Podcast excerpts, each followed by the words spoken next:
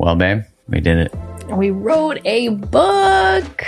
Yeah, man, it's it's actually surreal to even think about uh, that we wrote a book, had a baby, got married, not necessarily in that order. but the book is now available yeah. for pre-order, and we're so excited to share it with you. Oh, so looking forward to getting this book into your hands, to be in dialogue and conversation with all of you as we continue to liberate love from old imprints and codependent dynamics that keep us small, stuck, and stagnant. Yeah, you know, no matter your relationship status, this book walks you through what shaped you, why do you do what you do in relationship. It dives deep into your relationship blueprint, attachment styles, and most importantly, which is different than every other book that's ever covered codependency in the past, we explore the role of the nervous system in that. And the book is called Liberated Love. Yeah, release your codependent patterns and create the love you desire. Go to createthelove.com slash liberated love to order your copy now. That's createthelove.com slash liberated love and get that pre-order in and you'll be able to get a free download of a meditation we created and a workbook that goes along with it. Much love and appreciation for your support. Much love. Thank you.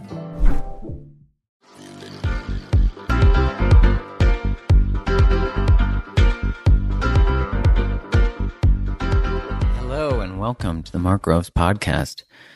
I'm always really excited about our ability to change like our ability to transform, to take patterns and behaviors that have been holding us hostage and changing them finally, whatever it takes to get us there, to actually go through that transformation, to initiate it. And you know, I think it's Tony Robbins who says that people change for two reasons. One, that they learn so much they have to, and two, that they experience so much pain that they have to.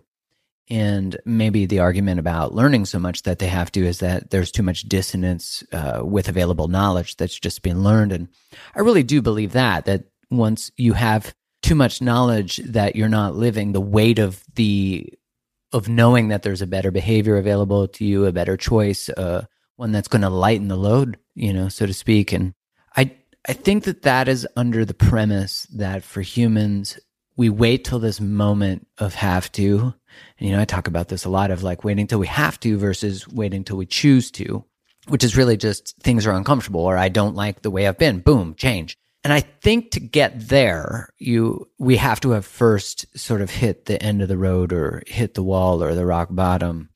Uh, but then we realize that there's so many minute bottoms far before the the real bottoming out. And the ability to change our brains, change the way we think, learn how to relate to feelings, learn how to relate to other people.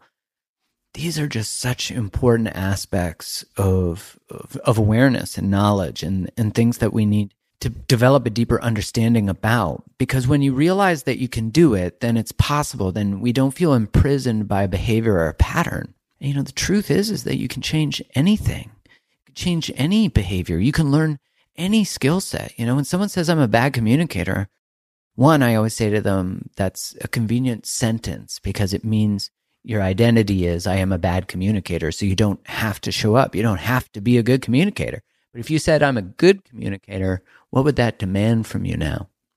And what kind of work or effort or investment would you have to make in, into yourself to become one?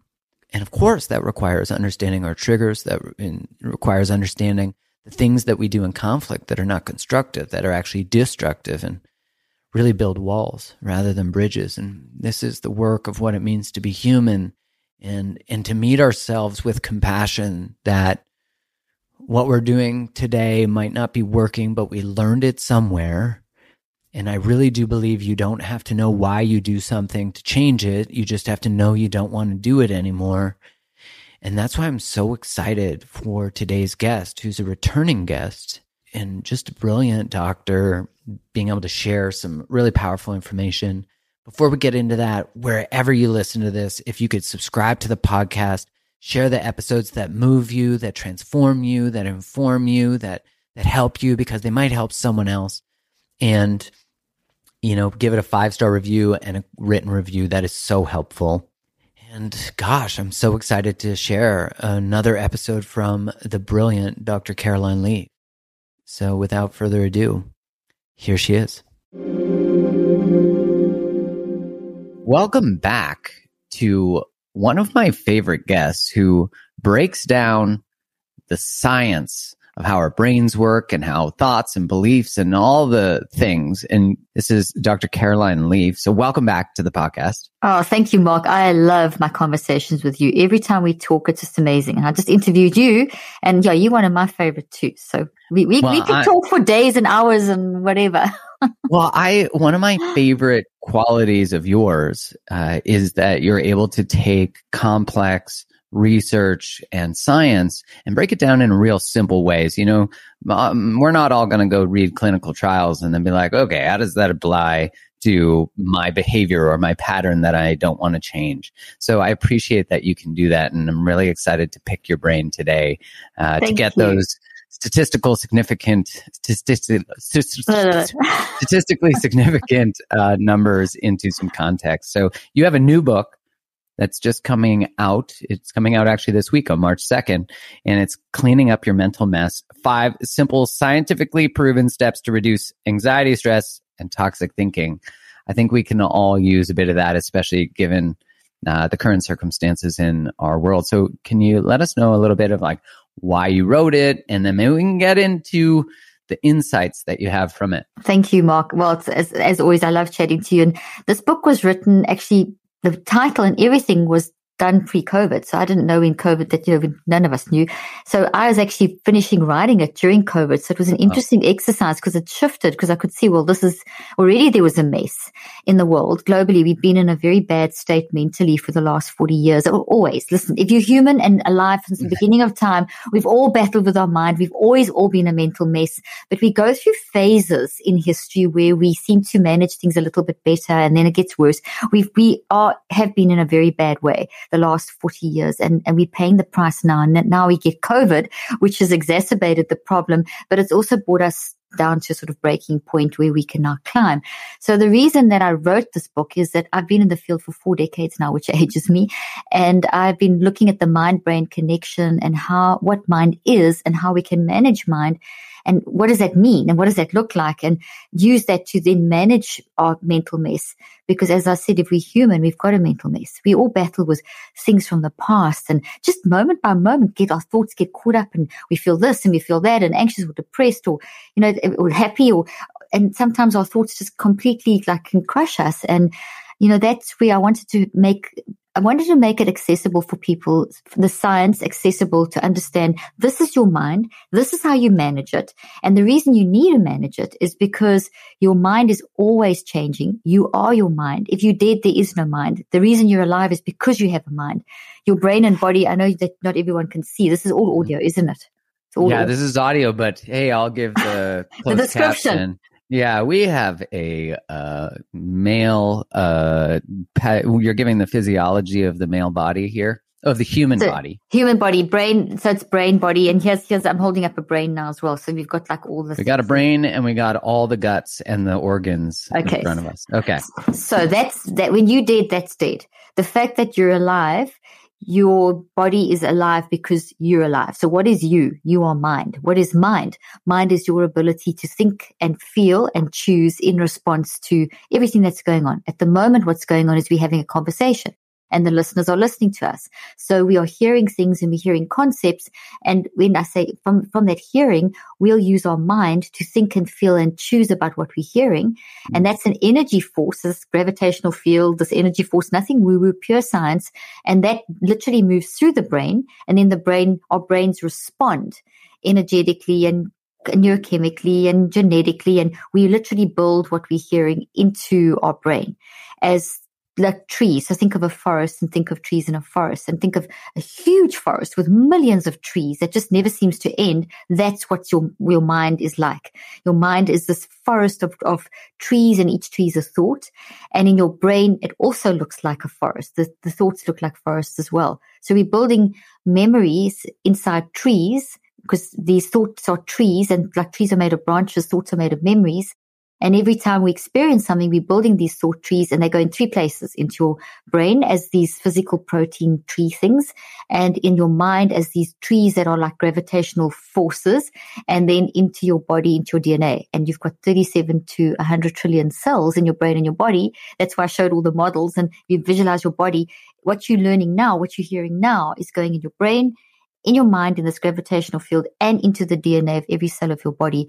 How? Through your mind, through you thinking, feeling, and choosing about what you're hearing me say. And that's happening at about 10 to the 27, which is about 400 billion actions fa- and faster per second, which is insane. Good so we, that's, what we, that's what we're doing. On an unconscious level, we go beyond multitasking. Multitasking is way too slow for the non-conscious mind. And the conscious mind can't multitask, but the non-conscious mind goes beyond multitasking. So that's, so yeah.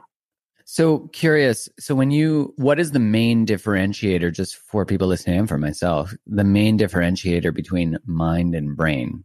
Because that's the part where I'm like, wait, they both have trees, they're both forests, they're both. So can you, one, mind feels more like life force, soul, like that kind of. But I'm curious, so yeah, how do you differentiate those? Yeah. So that's a, it's a, it's the most important question because if you're, if you're going to manage your mind, you need to know what you're managing. Yeah. And you manage your mind is think, feel, choose. So it is this gravitational external force, and your brain is the physical. So your brain is purely it's The it's thing. it's the, Okay. it's the thing. It's the substance. Mind is we would call brain and body physical. We'd call mind non-physical. Doesn't mean that it doesn't exist because it's non-physical. We use things like quantum physics to understand subatomic particles. So your mind is really waves of energy that has is in a unique pattern in a gravitational field that is unique to you. So your gravitational field can't go in my head. It can only it, it can only work in your brain and your body, and my gravitational field can only work in mine. And like a really easy way of understanding mind and brain, I've been using a lot lately, which is helping people, is think of that experiment you did at school where they gave you a piece of white paper and then they dumped a whole pile of iron filings. Do you remember, like a pile of iron filings on the paper, and then you got given a magnet. And if you Mm. put the magnet in the middle, shoop, suddenly you had all the iron filings arranging themselves into a beautiful pattern. And Yeah. that, that was to demonstrate electromagnetics to you as a student.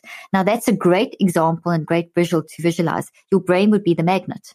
So the magnet is, um, and, and your mind um, is basically the force that is taking the physical. So you could even say your brain, eh, and your brain is the iron filings and the magnets. It's the substance. It's the stuff you can see. It's the things. Yeah. It's the thing. So how do we know that there's an extra force? Is because when we combine those two, you know, the iron filings and um, and the magnets is, is separate. When they're separate, they don't do anything. But when you bring them together, there's an external force that is which is electromagnetics, which then arranges the field. So that's what your mind does. Your, in fact, all of us have right now. If we had to use certain equipment, you would be able to see the electromagnetic fields that your bodies that are around your body, which is happening because mind, this external uh, gravitational field has interacted, which is electromagnetic, has interacted with the physical substance of brain. So we're generating that. So mind, and it's flexible and, and malleable and changeable. So is brain. So mind is always changing. Brain is always changing. And that's, that's neuroplasticity, the brain changing. So does mind change brain essentially? Yes, that's Yes. it. That's it. So mind, mind changes brain. Brain responds to uh, responds to mind. So brain, mind is the generator, first cause, first thing that happens. Brain is the responder. So brain and Uh-huh. body, brain and body are responders. And then obviously they, there's a feedback loop between the two.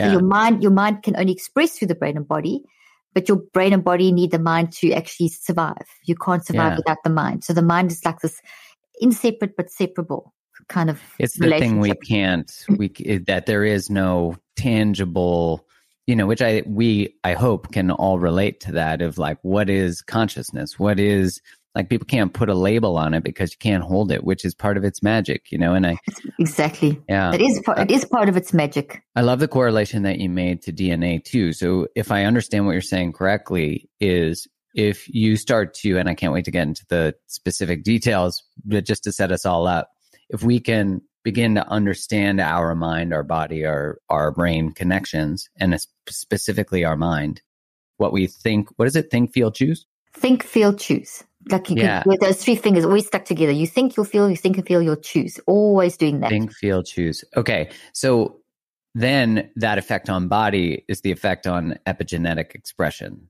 then. Ex- exactly. Right? Yes, yes. So you literally, that's exactly correct. So it starts with mind. Mind is think, feel, choose. It's this force. It mm. then, that force then is pushed through the brain. The brain then responds by building that, this stuff the you're tree. hearing into, into out of proteins. So, so your, my words and what you hear are my words, auditory signals in your brain and into your mind. Your mind thinks, feels, and chooses, pushes those through the brain. The brain then responds by making proteins, which hold those, my words in vibrations in the proteins. And then that is that those proteins group together to form trees. And that's, that's memory. And, but that's, that's that's one place. Then you also store that immediately sends a message to the DNA of every single cell of your body and you get a representation in your genes of the, of the thought as well. So you build it there. That's why we, that's so why we cool. feel it. I know it's amazing, but that's why we, and the easiest way to understand that is if you recall an incident that makes you really happy, you don't only feel, remember the data and the emotions, but you feel it. That's because it's in your DNA of your, of your body. So your body, mm. your body has stored the physical sensation the of the memory and your heart has stored the physical sensation. So whatever, every part of your body. And then you also have it in your mind. So you've got three places where what you are hearing now is being basically being stored, and it's always you know it's, it's organic.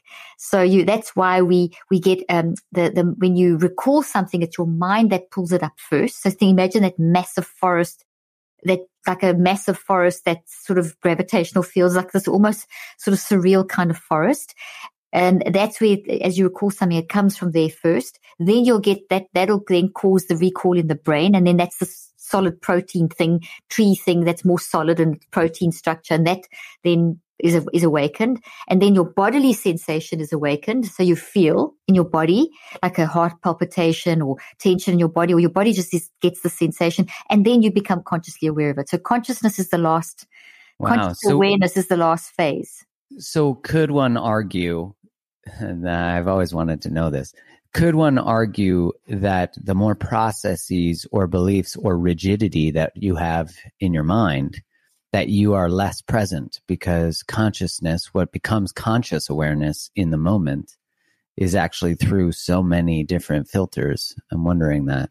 Absolutely. You've hit the nail on the head. So the mm. way hmm. to on, and I've got a whole section in the book, Cleaning Up Your Mental Mess on the, this exactly what you've just said, but just in terms of describing the levels of mind. So to answer that, can I dive into a little bit of science? Yeah, let's get it- into like what it goes through, how we think, feel, choose, how we change that, and mm, yeah, more about your book. That'd be great. And then there's the concept of the second half of the book that's called the neurocycle, neuro meaning brain cycle. So cycling through the brain with the mind. Neurocycles the, is the, is the how, is the mind management technique that is oh, this yes. vehicle within which you actually then drive your mind. Because the underlying premise Brilliant. is that if we understand mind and if you understand brain, if you understand the relationship, your brain is always changing and your mind is always changing. Can we direct that change? So can we control yeah. our mind and can we change? Our, and the answer is yes. That's what I've spent 40 years researching. And, and this book is the sort of accumulation of, that research. That's why there's the clinic, there's, I've put a summary of the clinical trial in the book and um, I made it simple in the first half of the book. But I put there, there's some science which is simplified, but it, there is science. There's graphs and things, but it's very simple. Then I say, what does this mean for you? So it's super simple. So right. you can always titrates it down to yeah. What so what? How does this change my life and impact me? Exactly. I've got exactly little little paragraphs. So after every scientific fact, I give you this. This is what it means for you. If you if you get a hold of this fact, this is what it'll do for you in your life.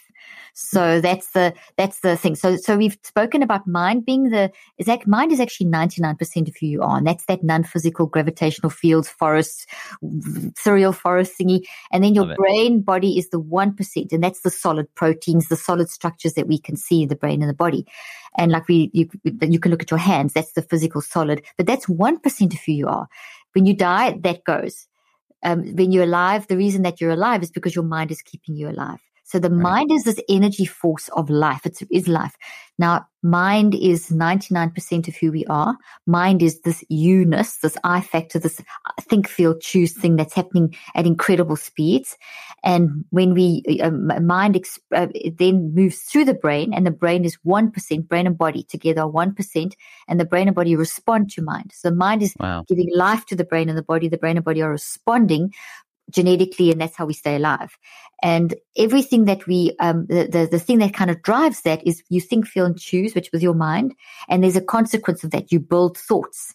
And those thoughts are the things that are built into your brain as these little protein trees. And they're also built into your DNA. And so you, and, it, and they change your blood. So literally your thoughts, are, your thoughts, you think, feel, choose, you build thoughts as protein trees in the brain and also into your DNA. This, I, don't, I, I really want to hold that because okay. I don't think people understand like when we say change your thoughts, change your life, or like why we actually need to begin to clean up, you know, our garden, mm-hmm. so to speak, you know, is like, so you're saying that if the what I think, the energetic of that thought, negative, positive, whatever it might be, then impacts my blood chemistry, my genetic expression. Everything, everything that keeps you alive. So that's, that's the, yeah, that's the mic drop because you, you are made of your brain and body are made of 37 to 100 trillion cells. So if you look at yourself now, a lot. Yeah, it's a lot. So look at yourself. Everyone who's listening, just look at yourself. This, these are all cells. And as you are listening to me now, what you are, it is cool. And as you're listening to me now, my words at 400 billion actions per second are, be convert, are being converted by your thinking, feeling, choosing, which is your mind, in the, at, at 400 billion actions per second into changes structurally in your brain in the form of protein trees in changes in your DNA of every single cell that you see is changing with this information. And also in the mind, which is the energetic force that you generate, which is, um, which goes through the brain, which is that magnetic, you know, the, the, way the iron filings lined up, it's that yeah. electromagnetic force.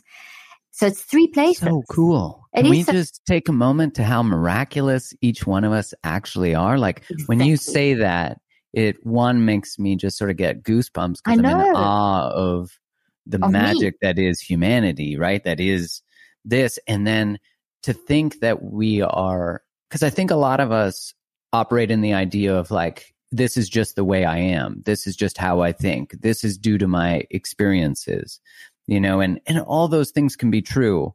And what you're saying is one, how you do those things impacts how you feel. And also you can change it so you can feel and genetically express differently. And I know there's lots of research on oh, epigenetic oh, tons. Expression. Tons, yeah. tons. I mean, my, my most recent clinical trials that are in the book, in the summarized version, I even talk about the changes that we can make in our DNA. In as short as nine weeks, you can transform your okay, DNA. So tell us that. It's, it's, it's crazy. So nine weeks. Within nine weeks, you, you will significantly change the, your DNA in a positive direction or a negative direction, depending on how you change your mind. And let's say that you are spiraling down a negative phase in your life and you think, all okay, well, there, yeah. yeah, we've all been there. And let's say that you're in it. If you're a listener and you're in that now and you think, okay, I've been like this for nine weeks. There's no hope. There is hope because this information I'm giving you now, you can stop the spiral. This is the beauty. Nothing is cast in stone in your brain or DNA or mind. Everything is changing all the time. And, and how? Your responses.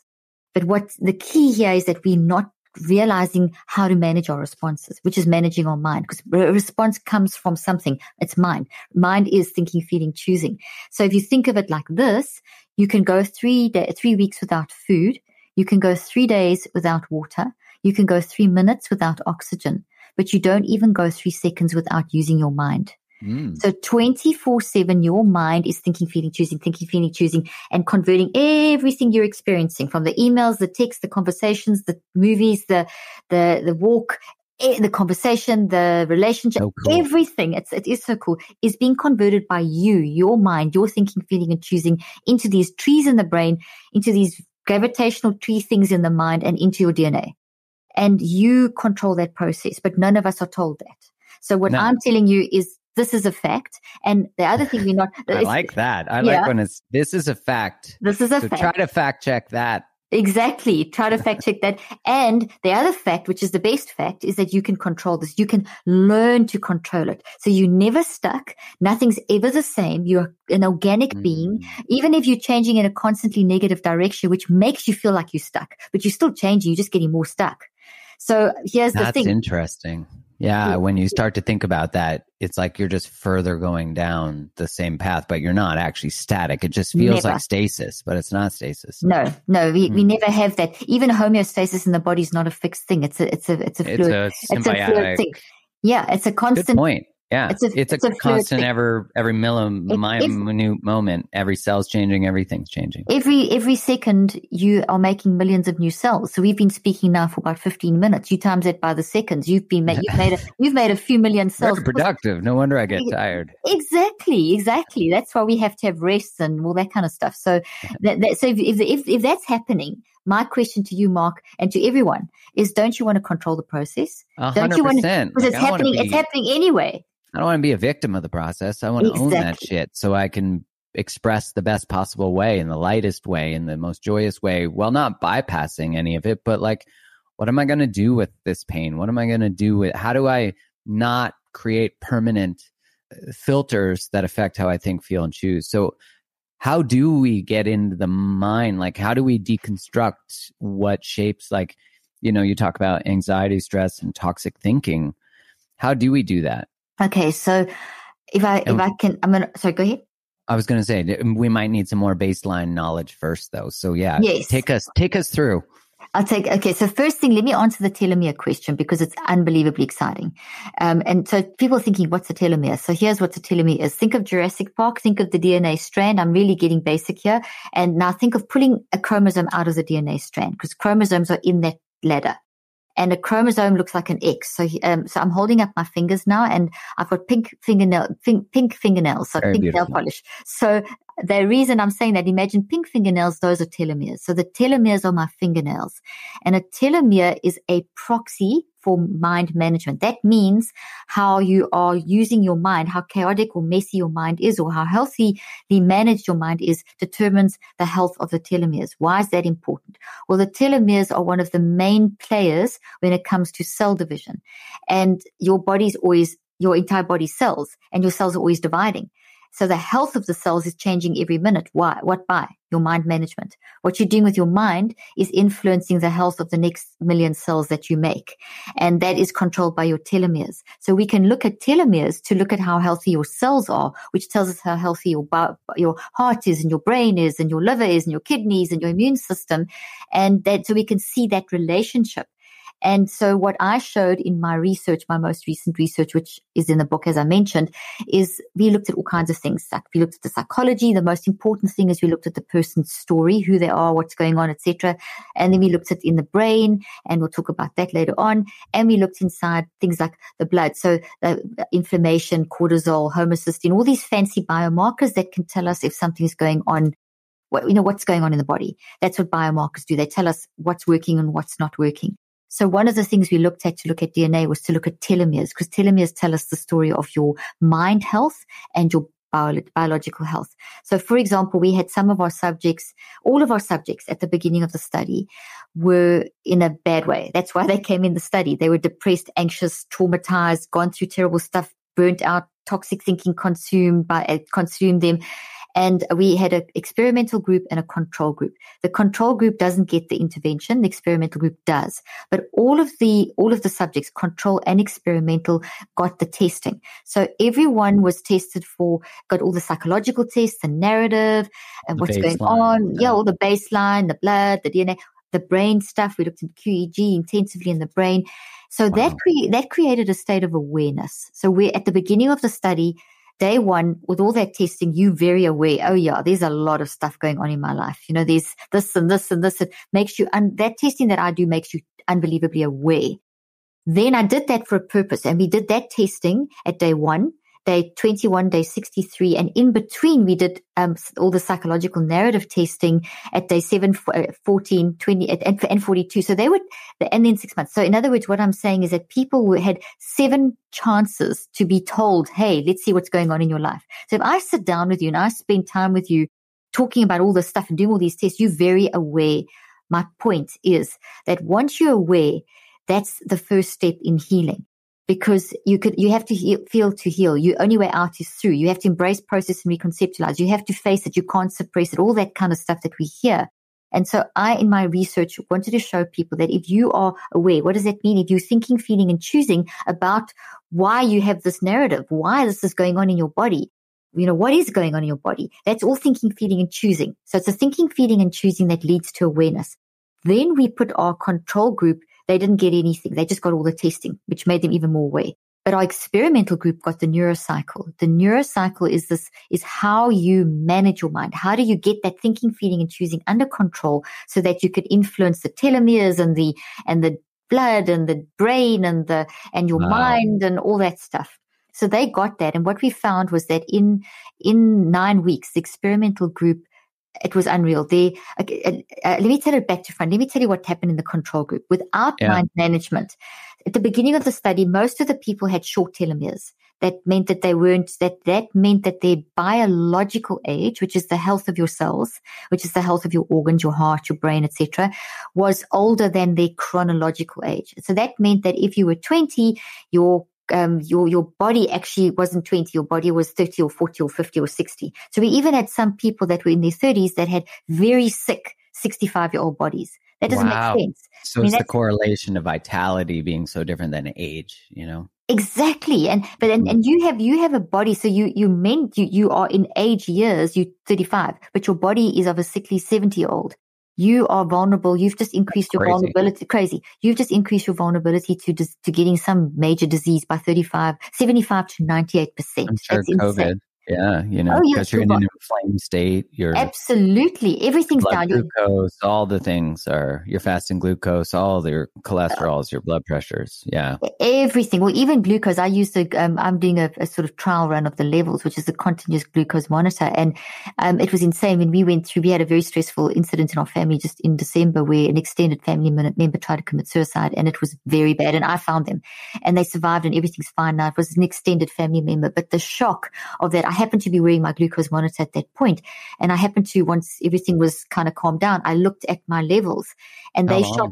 They they shot to 200 in that incident. And now wow. 200 is like you can literally go in a coma with your, when you start hitting 200, 240. They went up to 220 at one point. I did the neurocycle immediately as soon as I saw my, so I just happened to look down and see, and I looked on my phone because it's an app and I saw my, where my glucose levels was, which meant my cortisol level was up, which meant my homocysteine yeah. was up, which meant my telomeres had just shortened, which meant yeah. everything, my brain uh, incoherence, I, I would have had the two sides of the brain would have been out of alignment. I would have had less oxygen and blood flow in my brain. I would have had a tsunami of energy in my brain. I wouldn't have been thinking clearly which I wasn't.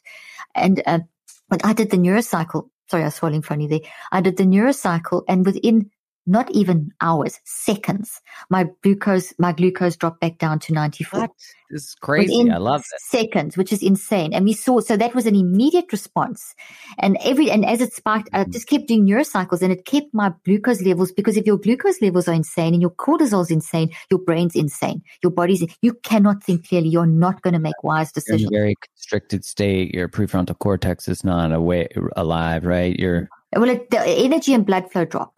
So you don't have enough oxygen, you don't have enough blood flow, and you have very low energy waves. So your alpha, delta, beta, gamma, theta won't be flowing like they should. They should flow like the sea, where you've got the little ripples, you've got the big waves at the back, and the, and it goes into a, uh, you know, builds into a breaker, and then it crashes on the beach and ripples and sucks back. You want all your waves to do that, but they, when you're in a total challenge state like that, it's going to drop, and you're not going to. It's going to either get so low that you can't function, or it's going to get so high, over anxious that you you can't function function.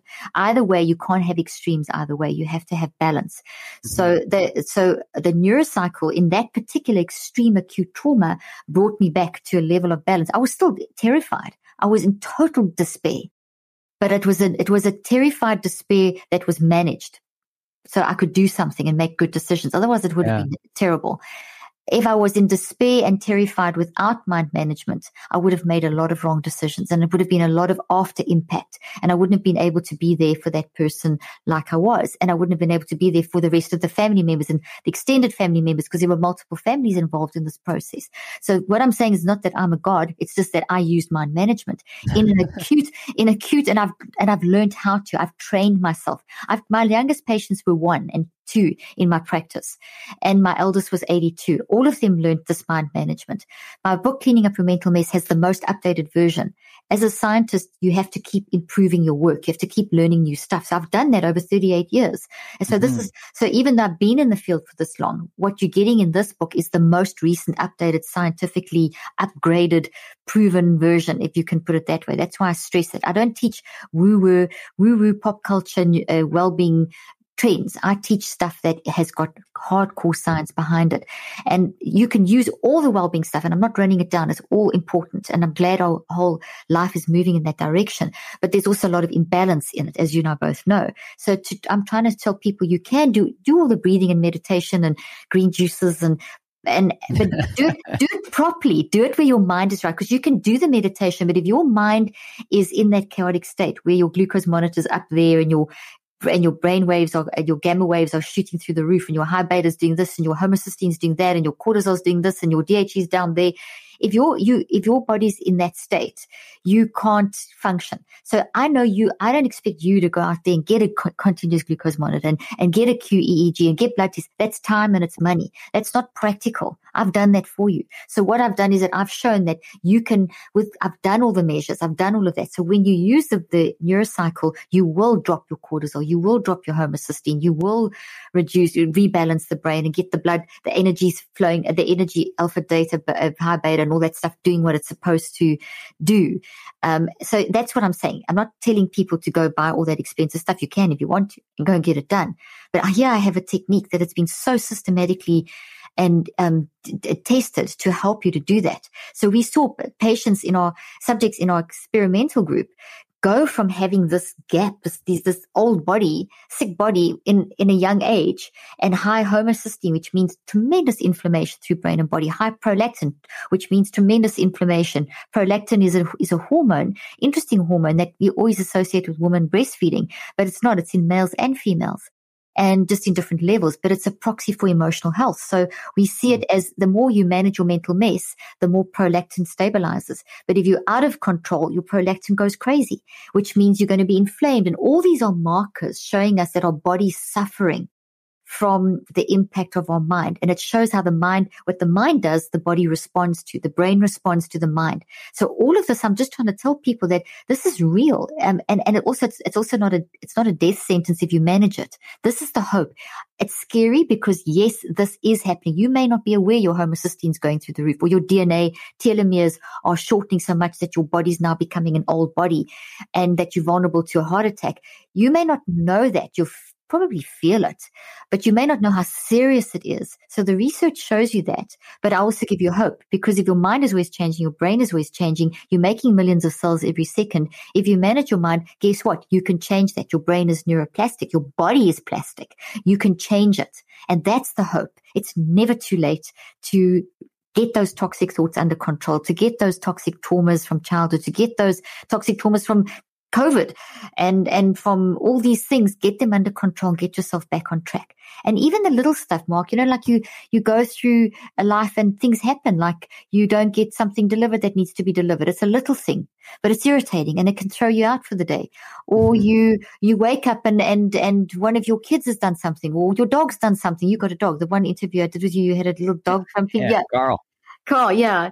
And you just got him the first time I interviewed you. That's right. That's right. Yeah. That's right and um, that maybe Carl destroys your your favorite pair of shoes and you you got to go and do a podcast. No.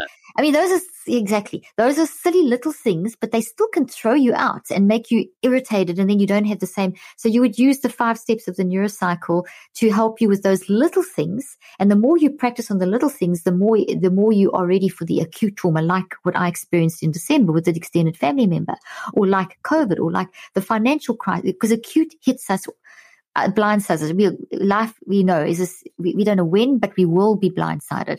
At some point in the next five years, you're going to experience quite a few severe acute traumas. That's what the statistics show. So it's unavoidable.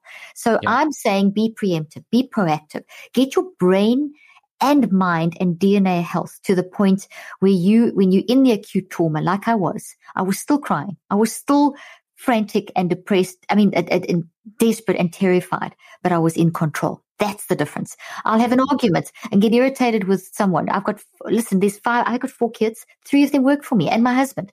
So mm-hmm. we are a family, but it's super easy to get irritated with your family. We're all very strong willed. Way easier. Very, yeah. Yeah. Yeah. I tell you, we're all incredibly, none of us keep quiet. I brought up my kids to think and to challenge. So they challenge me every five minutes. They'll tell me straight, mom, you did the worst interview out. You spoke total trash or they'll get irritated, whatever. They, they totally direct.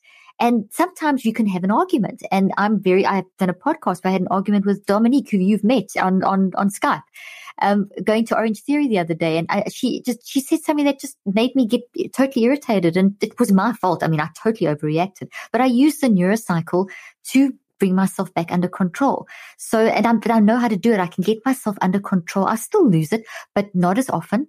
And I get myself back quicker and I'm much more, um, I'm much more able to handle acute traumas. Doesn't mean they're not, not that, that doesn't mean I'm looking at life through a rose tinted spectacle. That's ridiculous. Life is not like that. I embrace life with the pain and the joy but I know how to deal with the pain. And that's the difference. So it's like if you have anxiety, it doesn't frighten me. If I'm feeling anxious, it doesn't frighten me. If I'm feeling depressed, it doesn't frighten me. And that's the message I want to convey to everyone. I see those as helpful messages, warning signals of something going on that I need to address. And if I systematically follow the steps of the five of the neurocycle in a systematic way, it's been researched to make the changes needed in my brain, my body, and my mind that will then bring me back on track in order to manage that situation in the best way possible. You know, and that's the key here is we get stuck with overthinking and overgeneralization. I mean, you can just go Google CBT, um, uh, cognitive errors and you yeah. read all these things and you'll, there's 30 or 40 of them and you'll say, I got all of those all of all of us have all of those. You can go and you can go and fill in a. Don't Google any of that stuff. No, you don't. will just, just end up with you have cancer. That's what exactly, exactly. So so do it this way. You're a human. You're going to do all of those. Those are just coping mechanisms yeah. for survival. It's the way your brain, um, your brain is just being led by your mind. So it's the way that your mind will process in the moment of adversity, and it's always the best processing. And you're going to build that into your brain. So I'm saying, okay, so we because we have free will, we very often can create these toxic patterns. And you said this earlier on, then we operate from those because those go into our unconscious mind. And we finally will get to the mind stuff, at the levels of mind and all that stuff in a moment. But um, they, they, these things go in your, into your mind and they're intelligent. They're not robot robotic at all like we've been we're not avatars none none of us is avatar even on on unconscious levels the most intelligent part of us and that's where these, these little toxic patterns go. So if something comes up that's similar, we draw on the toxic pattern. But if you are neurocycling as a lifestyle, in other words, if you're mind managing and cleaning up your mental mess, what you're doing is you're changing those, you're changing those, not avatars, you're changing those patterns of reaction and you, it'll start, but then because you've got a new pattern that's reconceptualized, you'll draw on that instead of the other. Mm. So maybe I should step into, unless you want to unpack this quickly, step into then the levels of mind, which will make it a lot lot easier to understand. Yeah, I, I wanted to mention before you do that, the for the people listening that the if if because most of us want like oh give me a hack give me a shortcut and i think it's really important that people realize that all those things don't change the underlying mind process you know like they're just biological hacks to um to shortcut away which will is never long lasting and so you know it's like mm-hmm. taking these extra steps of which sound actually quite simple. I haven't heard them yet, but I'm going to guess they, they feel like they're logically simple to Total. process. And it sounds to me like what you're saying in, in your experience in December and also what you're telling us is it doesn't change that you get triggered. It changes what you do with triggers. Exactly. It, and it's sustainable. right. So you're getting in the information. So this is really useful in having conf, you know, conflict with our partners or conflict in any time is you recognize the bodies, the mind process the information, uses old templates that then formerly would have led you into a toxic cycle or a toxic pattern or a toxic thought or a, a non-constructive behavior. And so by doing what you're saying, we can begin to create more space between us and the response. So now exactly. I'm like, what did you say that I'm re like you have the old process and now you're re re reconceptualize which is the most beautiful word. It's it's not x plus y equals z. It's actually x plus y equals xy so in other words you are completely redesigning. You don't eliminate the old You actually bring the old in in a new way. So I love that. X plus Y equals Z means that, which is what's currently happening. Oh, you've got that symptom. Let's completely suppress it and let's build a new one or let's just replace it. We don't deal with it. We just like override it. You can never override your mind. Nothing okay. So hold on. I love this because I want to, I want to make sure I'm getting this. So you're not, you're not shaming the previous behavior or response. You're actually saying, let's work with you because you're important, but let's change how we express you. exactly, way. exactly. You change, that. you change how it plays out into your future. So you make it X, Y, and the X, Y is the reconceptualized Beautiful. concept of, of, you know, it's part of your story, but now you're going to change how it plays out. So you control it. It no longer controls you. X plus mm-hmm. Y equals Z. It still controls you. You've just put a band-aid on the wound. You've just set like the band algebra. I'm like x plus y equals z. Carry the two, five, seven. okay, we're in. There um, you go. You got it. You how got do we do it? Those numbers going. So okay. So do I can in order to explain how to do it, do you want me to quickly explain the levels of mind because it'll make sure. it'll make yeah, it so good. easy to understand yeah. it. Okay, so we now know mind is ninety nine percent. We now know mind is think, feel, choose, and we now know mind is always working, and we know that brain is one percent, brain and body together one percent, and mind goes in. We use our we always in our mind, and our mind takes everything and builds it into these trees in the in the brain, in the DNA, and in the body, which is why we see blood and DNA and telomeres and all that stuff. Okay, so that's a quick summary. Now, when we talk about mind, we need to understand that mind's got three levels. And the only reason that we need to understand it, and I will make this very simple, is because that's how you control mind, if you understand what it is exactly. So we first of all, we know it's think, feel, choose. But we think, feel, and choose on three levels. The first level that's the most obvious is right now we're conscious. I'm mm-hmm. consciously aware of you, you're consciously aware of me, and the listeners are consciously aware of listening to you and I, and now they're consciously aware of themselves responding because I just said that. So I've made them very conscious of their hand movements and their body body movements and the expression on their face. As I said, I'm making you very conscious. Your conscious mind is only awake when you're awake. As soon as you go to sleep, your conscious mind switches off. But your non-conscious, N-O-N, no one understands non-conscious. Non-conscious, yeah. Non-conscious. People sort of refer to it in the same category as unconscious and subconscious, but they're four different things. Unconscious is the easiest to understand. Un, U-N. It's when you get knocked out on your head or you have an anesthetic. So it's a physical, it's a physical, um, switching off of your brain, switching off certain parts, but your brain's still chattering, but it's switching off the conscious element through a drug or a, or damage. That's unconscious. You get knocked unconscious.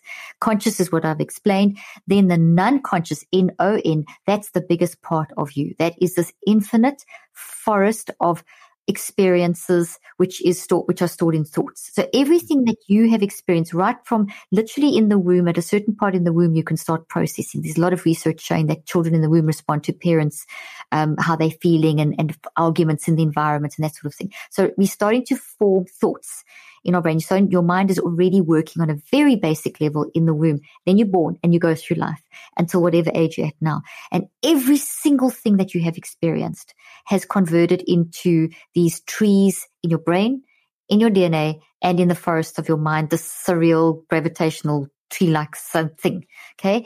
Um, and so, and it keeps changing because each day you get some new experience and that new experience then calls up a similar experience, calls up one of these trees from the non-conscious mind, and then it gets new information added.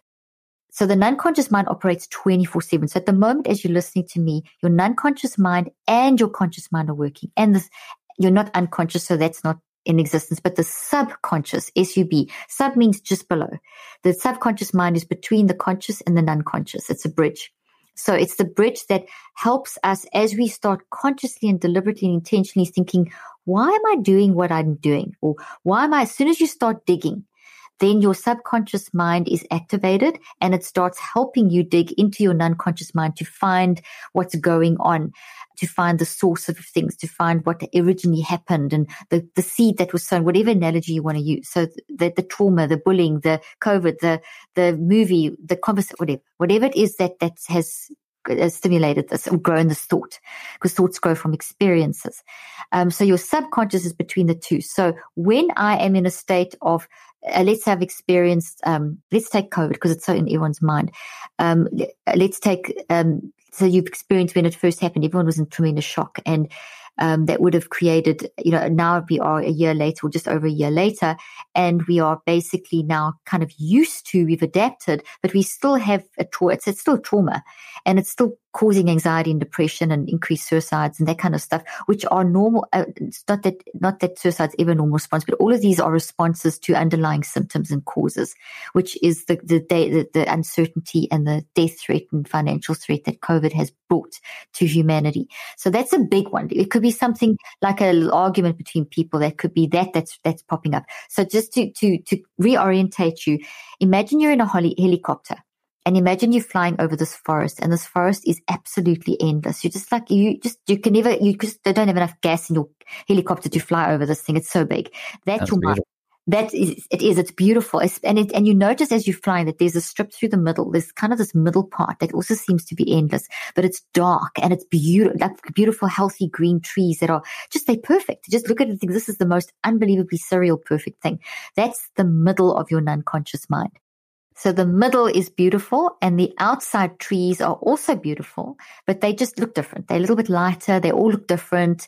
They, um, some are big because they've been there. They're more established memories. Some are small because they knew they new experiences that you just had maybe today or last week or something or an hour ago, or 10 minutes ago, five minutes ago. So the more recent, the smaller the tree, the more established, the bigger the tree with more branches. And then in between, there's these clusters of dark, ugly trees that are very much alive, the living dead, Game of Thrones kind of concept. Um, there's, the the um they they're very much alive and they maybe there's one there maybe there's a whole big cluster there some are dark i think you get the picture. Now all those trees represent every experience that you've ever had. And every experience builds into memories inside thought trees. So every tree is a concept. So it could be that childhood trauma or the covid tree or the discussion with mark tree about our brain or the relationship X that you had and the relationship Y. So every tree represents a concept. And, and as a tree is made of branches, so every thought is made of memories. So one thought could, you could be flying over in your helicopter. You see a dark cluster of trees and you shine your spotlight there and you land your helicopter there. And as you land your helicopter, that, that cluster of trees and you look at just one of them, which is the ugliest one, let's say, and the biggest one or something, you see, as you look at it, suddenly you're, you're overwhelmed with thousands of memories because the tree is made of memories. So I look at that tree, which is that trauma, but as I'm looking at that tree, which is that trauma or whatever it is, or toxic habits, it's bringing back, it's one tree, but it's bringing all these memories. So I'm going to remember all this data, all these emotions, all the, and then the sense, perceptions and sensations in my body and all that stuff. Okay. Does that make sense? So that is the non, that is the non-conscious mind. This is really interesting. So if we took let's say we spoke about this before we started recording, but let's say we took someone who the subject of marriage comes up, right? And they fly their little helicopter to the tree, and it just happens that this tree is one of the dark, ugly, uh, Game of Thronesy, ominous trees, and they think of what their parents marriage was like and maybe their parents' yeah. marriage was toxic and had abuse or whatever it might Those be. Those are the memories. Mm-hmm. Right. So then they also see that um, they've seen people be exiled from families because they were divorced. They see people who, like moms, uh, if we're looking at historically, women who were not supported if they didn't comply, if they had an opinion, mm-hmm. all that mm-hmm. kind of stuff. It mm-hmm. doesn't matter the gender of the person who's experiencing this because everyone does when they observe those things. So the tree that is about marriage is um, full of memories. They, right. So they go to this tree and then it floods this cascade, and then their think, feel, choose has them then produce brain, which is conversation. Their body's now in exactly. probably in flame state, right? Oh yes, totally, totally. Especially that's exactly it. So you totally, you've explained it perfectly. So in relation to that, as they focus in on that, the body's inflamed, the homocysteine, the DNA, telomeres, because I'm now reliving that for survival, we've got those there, they suppress. The more suppressed they are, they cause brain damage, they cause body damage. And this is why we all have fluctuating sort of levels of, of, of our body getting healthy and not healthy. And it's not that I'm blaming anyone. It's just the nature of how we are made as humans. And for survival, we can cope with a lot. We can, we, that's why we have immune systems. So a lot of the time we're able to, for a period of time, deal with the trauma and deal with the suppression and deal with, but it will eventually explode. And that's why we need to systematically deal with stuff. And, and that's why I've developed the neurocycle is to systematically identify and deal with these things. So we've got to keep the helicopter flying. It's a lifestyle. It's not something that just happens now and then. It's, it's a lifestyle that we keep going.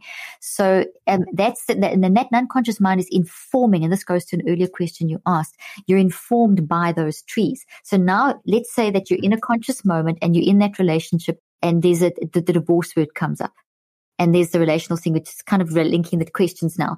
And now that immediately, the heli, as it said, what, what has happened? Your helicopter landed next to that tree on divorce relationships and you go back to parenting and and, and how and you so there's and, and, it, and, all the things yeah and it just it just like hits you in the face but like sitting under a very ripe apple tree and everything's just hitting you on the head you know you just bump it and yeah. it's like apples apples apples apples and you're just getting knocked out and it's overwhelming and you're and you know people when marking people here deal with mind one of the biggest main questions most common questions is how do I get my mind under control yeah. that's that's what I teach people to do including myself I'm a mental mess Let's too. Do I, it then. I use my stuff all the time. So that's the mind division. So that makes it easier. I love that. That makes a lot of sense. I mean, I think of someone like uh, on that subject of being reactive to the word marriage. They haven't actually done the work of of differentiating how it's defined, how it causes them to react, why they don't necessarily support it, and then actually going in and actually creating a new definition. What does a healthy relationship look like?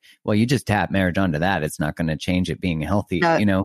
So it's really the memory is unhealthy relationship association with marriage and et cetera, et cetera, et cetera. And so the mind process, which you're about to tell us, yes. will help us deconstruct and re re what was the word re, re, re reconceptualize reconceptualize i will get that uh, don't worry, it's a hard word and it basically means to deconstruct and reconstruct through embracing, processing, reconceptualizing. So we don't just leave the tree in the forest.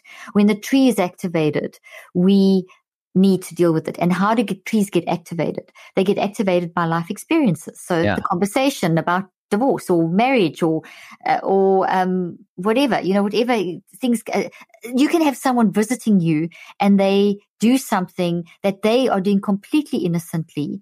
I'm thinking of this as an example because someone asked me this the other day and it was such a cool example. Everything was fine. Everyone, the family were all happy, whatever. And then one of the family members was just visiting and they comment, they said something that was totally innocent and no one perceived it as anything but an innocent discussion. And, but one person in that family triggered them and they saw that as rejection and a whole thing and a whole thing started and, and they wanted to know how to handle that. And that's so common. There, there's a, there's a standard thing. You, normal. You, and that's social is, media. that's everybody on social media. And, and, you know, we can't control for that. You can't control the events and circumstances, but uh, of, of life, you, which includes other people's, what they say and do. You can't but you can control yourself. So you are going to always be immersed in environments that you don't like we have to accept that. A lot of it you're going to love and a lot of it you don't like. And this, there, there is a slight, I don't know if it's pop culture is the right word, but there's a slight tendency in this current environment of where we've swung a little bit to say that, okay, well, that's making me uncomfortable. Everything around me must change. That's not realistic because before everything no. around you changes, you're going to have to learn how to deal with it. And then yeah. once you deal with it, hopefully then you can contribute to helping to make a change. But to think that person must change for me to be happy, which is what we've currently got a little bit of that philosophy in our current culture isn't, isn't going to help. No, yes. they need neurocycle. I'm like, need, let's they, give, let's give it to them because I totally agree with you. I heard a, I saw a funny meme the other day that said, uh, uh, in, maybe you need a parental lock on your phone instead of trying to put it on the world. I thought that was. yes, I love it. I love that. So, how do we neurocycle okay. our our way out of this, and how did the trolls get trolls get rid, exactly? Right. How do we get rid of the trolls? Oh, and I was going to make another comment, but it was political, so I didn't. Yeah. That'll get, cause a lot of need for neurocycle if you do that. I know, I know. So I won't say. I won't say what I think you know I was going to say, but I won't say it. Okay, so um, the the what the first thing that you need to do when you neurocycle is understand the two ways that you'd use it. Uh, three ways, three ways, three ways. Sorry, not two, three ways. The one way is to build your brain. Build your brain is one of those things that is the most underrated, unspoken about, and one of the most important things you do.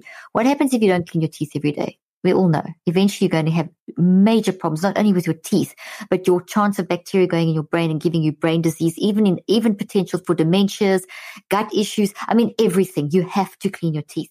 As you have to clean your teeth, you have to you have to build use the neurocycle to brain build.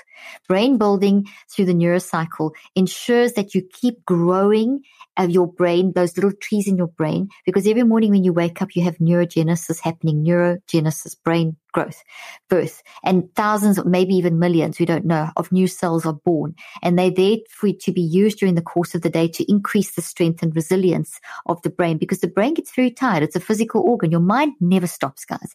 Your mind is always going. Your brain cannot handle the power of the mind. That's why we also have to sleep because your conscious mind needs a break, but your physical brain and body need a break from the activity of the non-conscious mind. That's what we, you know, so that night, at night when you're sleeping, your non-conscious mind moves into housekeeping. It becomes a housekeeper and cleans up. So, which is very interesting. So it's, it's, it goes into a protective regenerative function. So essentially brain building is something that you do using the five steps every day to grow, to use these little neuro, these little new baby nerve cells and build them into your brain. Science shows that, neuroscience shows that if we don't build during the course of the day, we those little new, new nerve cells become toxic waste. They become dirt on your teeth. They become dirt in your brain, and eventually can become like the teeth will cause bacteria and Alzheimer's and whatever, all kinds of stuff. So those will also cause things like anxiety, depression, lack of sleep, etc., etc. Mental health issues, battling with mind rumination, all this stuff.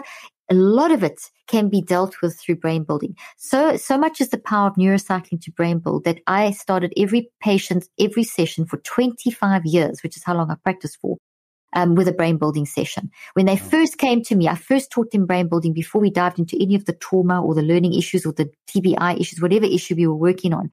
We first did brain building and then that always formed 50% of every session. That's how important it is. So it basically helps your brain to become clean and it's it's cleaning the house kind of thing. And it's also building resilience and strength and brain health into the brain. And then also immediately if it's in the brain it's in every cell of your body. So i'm also cleaning the dna in essence. So you would basically have the five steps to brain build. And it's the same five steps but you'll see them used in two different ways is you first got to gather awareness. You've got to read the information. So what you do is you, the easiest thing is think of studying for school. That's the easiest way to understand brain building. So let's say now that you've got to study and you've got to write an exam or you've got to do a presentation or you, you need to master a level of knowledge. So here you've got this document that's maybe three pages long or chapter in a book or whatever. You would read the first paragraph out loud with your finger. So you gather awareness of it. So it's very systematic. It's very deliberate. It's very intentional. It's not a half-hearted sort of read. It is a I'm involved. I'm in, I'm present in this, in this thing and I'm reading with my finger out loud and you only read three or four sentences. That's all. And then you stop and you go to step two. And step two is to reflect and that is to ask, answer and discuss. Put the thoughts on trial. What have I just read? I, and you can answer by looking back, but you out loud once again, multisensory stimulation. And then you ask, answer and discuss, what have I just read? And you answer yourself. Ask, answer yourself by rereading and circling. Now I say circle, don't underline, but circle. This is all in the book, in the second half of the book, in the brain building section. The second half of the book's all about the neurocycle, what it is, how it works, all the brain effects, blah, blah, blah. So you're basically circling and to, so you, you're finding the concepts, not, you don't underline everything because it's too much. You, you're looking for the concept. Your brain, your mind and brain work on concepts for, for good memory. Um, and then you would write that down that still still the same paragraph and you write into what I call a meta cog that's had 40 years of research. And it is a way of writing that it isn't in lines. It's in a pattern. And the pattern is it starts in the middle with the name. Let's say you're studying history for a history exam, you're studying about Hitler, or you're studying about you're studying about the COVID vaccine or whatever. It's that's in the middle. And then you're going to work clockwise around. And you or you can work anti-clockwise but you're working from categories like spokes on a wheel. So you'd create your first category and then you'd associate the information with that category. But everything's on branches. Like a tree grows branches like the networks. Yeah. and so the, the, people when they do this they put words all over. You can put words all over as long as they're on lines. So the write phase is not meant to be a beautiful work of art. It's meant to capture the concepts that you have understood. If you don't you don't it doesn't matter if it's a mess but as long as it's in this branch format, which forces the two sides of the brain to work together, gets all those brain waves working, gets all the yeah. blood working, gets more oxygen in the front, just does the most phenomenal stuff. Gets you into that middle part of the forest, gets you, which is wisdom. It gets you introspecting and getting deep insight. Then you recheck, which is, okay, what did I write? Does this make sense? Why have I put this in? And you do arrows and you clean up and you fix up. You look back at the original source material and you compare. And this is where you're now reconceptualizing this into your wow. own understanding. And then your recheck would be to say, okay, so this means, and you would actually express it. And then you start it again with the next paragraph. And so you would go through and brain build. I do that every day for at least one to two hours. I try for two. If you say I've got no hours, listen, I have four kids. I run a business. I do podcasts. I write books. I do clinical trials. And that, that in itself is a full-time job. I do four. I don't have time. Okay. I'm not doing all those things. I have zero kids, a dog. Uh, I, hear, I, hear, you. I remember so, that there's that meme that says next time you say I don't have time, try replacing it with it's, it's not a priority. That's excellent. See, that's it. So you, and, and I mean, rest has got to come into this too. So rest comes in with mindset. And I mean, that's ho- another whole discussion. The, the things that I do is instead of spending hours on Facebook, for example, or Instagram, or the news, I'll limit the news to NPR's 15 minutes or something like that, or like one scan, I limit, and then I'll use my time. But I open my eyes, greet, uh, my husband's the first person I see, obviously, and then I will brain book, literally with my coffee. My, uh, my husband is amazing. He brings me breakfast in bed. Mark, he's been doing that for 35 years. We've been together for the reason you're still together. That's yeah. I was going to say that's I, the secret. Uh, that's the secret. If you want to know the secret of relationships, Mark, you're you're, you're a relationship guru. You got to have breakfast in bed. Yeah, there you go. Yeah, anyway, like that's that. that's when I do my brain building, and sometimes I have 15 minutes, sometimes I have an hour, but I will find other time during the course of the day to brain build. If I'm worked up, or something's happened, I'll use the neurocycle to brain build. I'll call my, if I've got a major decision to make, I'll go and do some brain building, even if it's on the news. So that's the point of brain building. Then let's now take um, the five steps for things like the big stuff, like a trauma, or yeah. um, like, and you get different types. You get acute, like I explained with my um, what happened with my extended family member over December, the suicide. It could be a trauma like um, an established one, like a, maybe you were sexually abused as a child or had a terrible childhood of some sort, or in, it could be more recent. It could be in your marriage. I mean, there's research showing that you can have a great childhood and there's always going to be bad and good, but in general, no major traumas or whatever, just the normal kind of growing up stuff and things that can happen. And a so fairly happy childhood and you can still have major issues as an adult. So at the end of the day, it always comes back down. Nature, nurture play a role, but at the end of the day, it's I, the I factor. Nature, and mm. that's what mind is. Mind is I. How am I going to deal? That's how people that get through things, the stories of people like Viktor Frankl in the Holocaust. He would say right. that it was people's mind that actually was major in getting them through what they went through. And we know that with everyone's great story, they will tell you it's it's the mind. It's how they thought. It's how they thought, felt, and chose about the situation.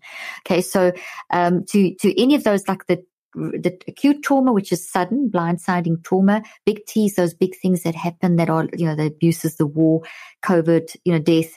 And then the little T traumas that I think you mentioned as well, which is also like, those are, I talk about those in the book too. That's like the consistent bullying, maybe at work or at school or caring for a sick one, sick one. That's a lot of secondary trauma that's going on there. And then, so for those things, they, they're pretty established and they need a bit of time. So one of the things that I've researched, because there's no good research. Well, there's not no. There's very little research showing on how long does it actually take to fix this. And here we're talking about mind. And we want to know, well, how long is it going to take me to fix that trauma from childhood or that trauma from whatever?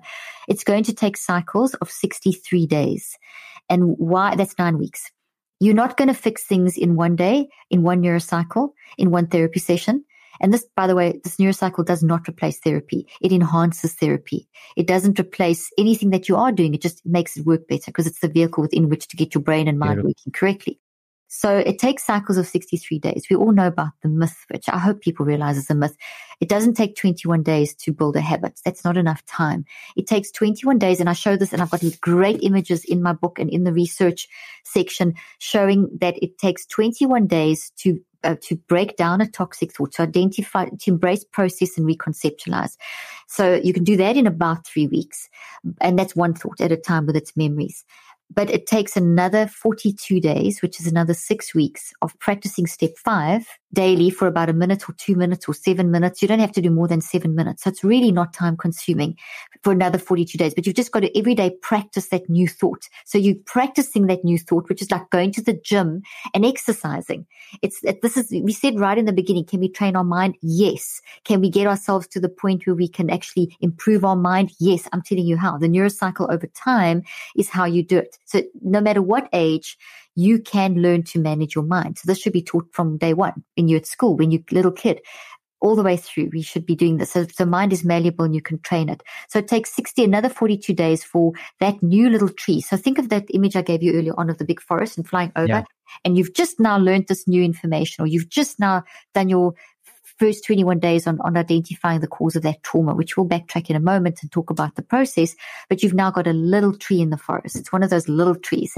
And that little tree does not have enough energy to get to the subconscious mind, which is that bridge on top of the tree, on top of the trees. Um, and it doesn't have enough energy to jump through the bridge to your conscious mind. So, but the big trees do. They have enough energy. And that's why the, the bigger the tree, the more energy it has to jump through the bridge above the forest into the conscious mind. To like so show up in your present. To show up, to show up in your present life. Okay. Exactly. For behavior change. Because if you're working on something, if you've got this trauma, it's affecting your relationship. So you've been raped or abused or something like that, and you find that you can't have a decent sexual relationship with a partner, and you do the neurocycle, it's going to take you 21 days to identify the root causes and it's going to take you another 40 day, two days to actually apply that into your life so that it actually starts impacting your sexual relationship, for example. And in doing that, you might find you need multiple 63 day cycles. So I'm not saying it's just one, depending on how much trauma. My experience with, with working with people with trauma is that trauma is so pervasive and so extensive that generally you're going to be doing multiple cycles of 63 days on the trauma because it's affected so many different areas of your life. So that sexual area might take five or six different um, cycles. And the uh, other, the, the, whatever, maybe it's a verbal abuse, it might take four. I, uh, I'm not even going to put a number to it. I'm just saying that you have to complete cycles. And it's one kind of thing at a time. And as you're doing the cycle, then the next thing will come, come up and you work on that. The thing is, is that you're systematically going to knock these things off. You can almost make a checklist and you can systematically start checking off these things. And a lot of those things you want to fix in your relationship, you'll identify at the beginning of the first cycle. It's like right on between day one and day four is where I actually walk, I've got an app that also goes with this, by the way. I've got the Neurocycle app. Now, oh, awesome. walk, which walks you through this with all these examples and things. And, and I have a lot of like little mini hacks that we'll talk about in a moment that there's endless numbers that will help you to just in the moment to moment things.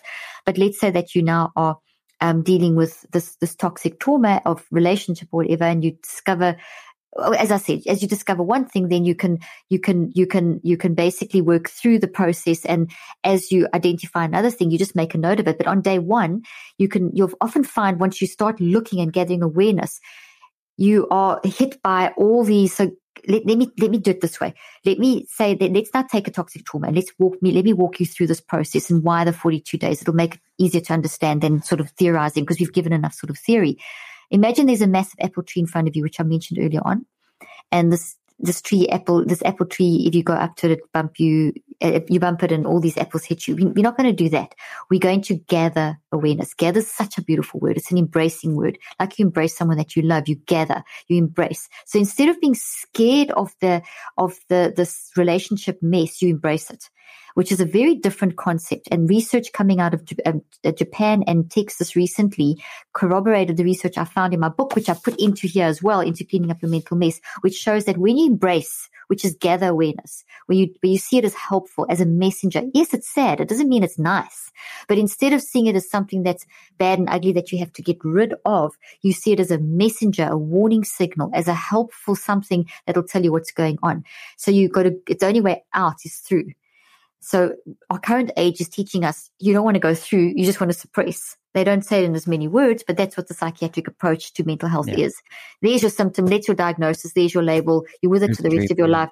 Yeah. yeah. there's the quick, that's not ever going, it's not sustainable, it doesn't work. And we know the evidence is there. 40 years later, we've got people that are more sick from mismanagement of mind and iatrogenic brain disorders, which is medically induced brain disorders. That's another whole conversation. Yeah, and I do talk, definitely. I do, yeah, and I do talk about that in the book. There's a whole chapter on that as well. So here, coming back to this situation, you want to gather awareness. So your attitude coming into this is one of, okay, this is hard, but there's a message. This is a symptom of an underlying cause. So to do that gathering, I'm now going to, instead of going up to the tree letting the apples fall on my head, I'm going to have a basket and I'm going to pick the apples as I'm comfortable picking them. I'm going to gather awareness and these categories that you gather awareness in. But just before I start step one with this hard work, it's good to prime your brain or to prepare your brain. I call it brain preparation. brain and body. And that's things like deep breathing and meditation and tapping and havening and um, maybe a little bit of exercise, do a couple of push-ups. It's some kind of physical uh, like awareness thing that you can do. And I give lots of examples in the book and in the app. And one of my favorite is the 10 second pause that I've done research on, which is breathing for 10 seconds, but you, you do, you breathe in for three counts and you breathe out for seven counts. And so that means that the exhalation is longer than the inhalation. And what researchers showed is that it pushes oxygen and blood to the front of the brain, this very strong, almost yoga exhalation where you whoosh it out. Um, and that increases your decision making capability. So the longer is exhalation, cool. which is really cool. So you yeah. breathe in, in for three, out for, um, out for seven, and then you add a cognitive component that makes it, takes it to a whole new level of getting integration in your brain. And I've never heard anyone else except myself speak about this, and yet it's vital. Um, is that as you breathe in, and on the inhalation of three, in your mind, say the words think, feel, and on the exhalation of seven, you say choose. So it's literally think, feel, choose for seven counts. There's something about even, that tone too of choose. Like I remember reading Peter Levine's work where he does the breathe out with, uh, I think it's Voom. The, the, yeah, that there is. There's a whole lot of things around yeah. the, the, intonation. What it does to the vagal nerve, right? The vagal nerve, the PAG, yeah. it resets the brain. It, it helps with controlling so adrenaline. Cool. And yeah, so you're every, doing somatic work as you're oh, doing oh, this. Exactly. Great. Every yeah. single thing that I tell you, I can back up every step with so much research. It would take me hours to explain. So it's just, but yes, there's, there's a reason Thanks for doing that. So we don't have to. Yeah. You don't have to. You can just do it. So when you breathe in for three and out for seven, and you say, think, feel, choose, and you do it six to nine times, you will reduce the neurochemical chaos from just landing the helicopter at that tree, which will cause oh, neurochemical oh, cool. chaos. Your anxiety levels would have shot right up. Your depression would have increased because they generally are comorbid, which means they happen together. You may have anger, frustration, all kinds of stuff. And that's very often what stops us moving further. Then we just, like, I can't, and we pull out and we, we fly away. I'm saying stay there you there. Okay, before you go there any further, let's just breathe six, do at least six to nine. So in other words, 60 to 90 seconds. It's not long. Um, and that will stabilize the neurochemical chaos and the brain and balance the two sides and get a nice wave flow and more oxygen to the brain. And you're still going to feel your heart beating. You're still going to have the little bursts of, of high beta and that kind of thing. You're still going to feel anxiety and that's okay. At least now you, and anyway, through, anywhere through the five steps, anytime you feel overwhelmed, you just go back and do that breathing because that'll help bring you back on track and reset your brain. And you can also follow it by some deep breathing. So some, just some deep, just normal, you know, belly from your belly, whatever. So that's just, I mean, there's a thousand, I just, I don't want to overwhelm, but that 10 second pause done six to nine times is phenomenal. So now we come back to gathering the apples, gathering awareness. We all talk about awareness, mindful awareness. We can't ever be just in the present for very long because our mind our non-conscious mind operates in the present, past, and future, and our non-conscious mind dominates everything. The conscious mind also time travels. So when you daydream, for example, which we do three quarters to half, half to three quarters of the day, you are time traveling. You're looking at that happened in the past. That's the future. This is happening now. Everything about the now is seen in the context of the past and the future. So you, you, when you deliberately, intentionally just think of the now, you're forcing something very unnatural, which is good because any kind of deliberate action is good, but you, you will never stay there that long. So to think that that's, that's also not enough. I showed in my research, uh, Mark, that if you just create awareness, but you don't give them mind management, they get worse. And I've showed graphs in my book of how a little head map, Makes which sense. is looking inside the brain, how our control subjects that didn't get mind management, they got all the blood stuff that was worse. Their brains got, we got what we call a red brain. And they'll see that in the book. There's actually a picture of it where so they're conscious tsunamis. of what, they're like conscious of the circumstances in their life, but don't have any tools. And so exactly. it would cause us to feel stuck or, exactly. and now you're more present to your pain and your suffering, exactly. but you're not doing anything. Hmm. Totally. You said that beautifully, better than I could say it. And the research is actually backing that up. A lot of research is backing up that meditation and mindful meditation and M, those kind of techniques are fine in the moment. You'll see improvement in the moment, but over the long term, they create worse problems because you can't keep, you can't keep going to that space mm-hmm. yeah. and then it's suppressed. You bring it up, you suppress. You bring it up, I'm okay in the moment, I suppress. The suppression causes brain damage and all the DNA, DNA blood stuff that goes wrong that I've already so explained. So we have to go beyond mindfulness. That's really what I'm teaching here is you're going beyond mindfulness. So gathered. We so gather. we're we're breathing, we're picking the tree, and then what I do mean? Okay, well, picking the tree's got four little steps. Do you want me to explain how to? Yeah. Well, not four steps, not four steps. Sorry, it's just got four elements to it. What do I pick? What the, that apple over here is my emotional warning signals. What am I feeling? Anger, frustration, irritation, depression, whatever. And in the book, I've got a whole list of emotional words Beautiful. just to help you. Sometimes we don't know what yeah. words to put there. And there's also an emotional scale that you can rank it from between one to 10. So you can it's, see what level you're on. Yeah, intensity. So this, and then you pick your physical warning. So that's the emotional warning apple in the basket words describe intensity. Then you're going to pick your physical, which is what you're feeling in your body, the tension in your shoulders, your eyes dilating, or your heart palpitating, or GI symptoms, or tension in your whatever. Some people, their fingers will curl up, whatever. I don't know. It's the, so you, there may be a few. That's the second apple. That's a physical warning signal. So we're gathering awareness of physical warning signal, of, of sorry, of warning signals. The apples are the warning signals that something's going on. I look at the emotions, I look at the physical, then I look at my behaviors. So that's the next apple I pick. What are my behaviors? Am I irritable? Am I snapping? Am I, is my work suffering? Am I not thinking as clearly? So you go, you get like you get, and it's non-threatening because one of the things that I should already have mentioned, but can quickly mention it now is that as you pick the apples, you're going to go into what I call the multiple perspective advantage. It's creating space. We spoke about this the other day when I interviewed you, actually.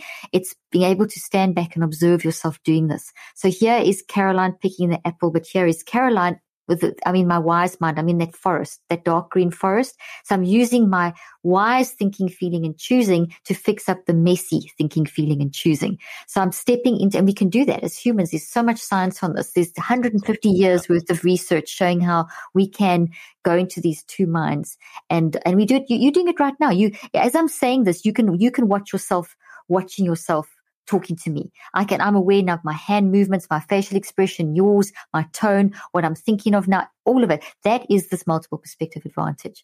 So that incident of my family, extended family member and the suicide thing, I had to go into literally giving myself therapy to, to calm down enough so that the situation with this current psychiatric system wouldn't go out of control and advocate for the patient and so on. So I was literally, here's me in my wise mind and here's the messy mind and I'm using the wise mind to deal with the messy mind. And this is a right, skill yeah. that we can learn to develop. And I talk about that in the book. And yeah. oh, everyone can do it, and you get so good at it. I'm so good at doing that now. I can split just like that, and I can control, and that's how I can keep back on track.